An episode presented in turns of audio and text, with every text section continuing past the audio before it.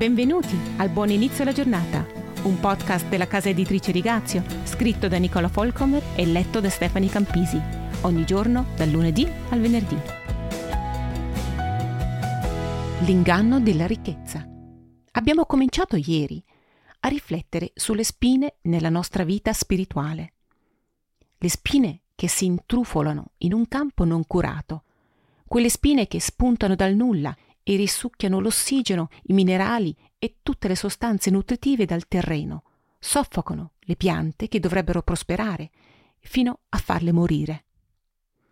Inizia in maniera quasi impercettibile, piano piano, fino ad aumentare esponenzialmente. Come per esempio il fascino di possedere tante cose, di godersi la vita ad ogni costo e soprattutto essere al sicuro in ogni ambito della nostra vita a volte ci aiuta a fare un bilancio onestamente. Quanto tempo dedichiamo allo shopping, alla cura dei nostri beni, alla pianificazione delle vacanze, al confronto dei prezzi, all'ottimizzazione del nostro tenore di vita, all'educazione dei nostri figli? Come le erbacce in un campo, queste cose crescono da sole. Viviamo in un corpo che è legato a questo mondo e non ne conosce altri. È chiaro che cerca il suo piacere in questo mondo. La crisi del Covid ci ha dimostrato quanto la nostra cultura collettiva sia profondamente radicata nel concetto la cosa più importante è la salute. Eppure, la Bibbia dice chiaramente che ci sono cose molto più importanti della salute fisica. Com'è possibile che sia molto più divertente far luccicare l'auto che andare a un incontro di preghiera? Beh, L'auto mi dà la sensazione di essere qualcuno, di aver raggiunto qualcosa nella vita. L'auto è un successo tangibile.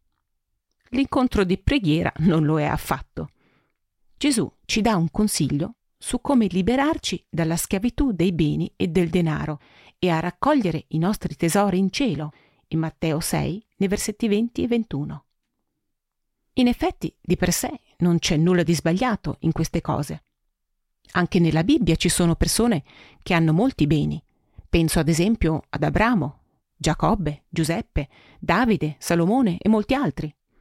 Ciò che conta è dove cerco la mia sicurezza. Se tutte queste cose appartengono a me o al Signore e sono solo amministrate da me, a suo nome.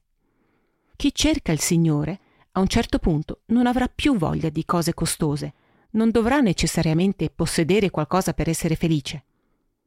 Non ho mai capito le persone che vogliono mettersi in mostra con le loro auto o i loro vestiti di marca. Sinceramente mi lasciano indifferente. Invece apprezzo molto gli amici che vivono in modo modesto, specialmente quando lo fanno per convinzione, malgrado abbiano i mezzi per vivere in maniera totalmente diversa.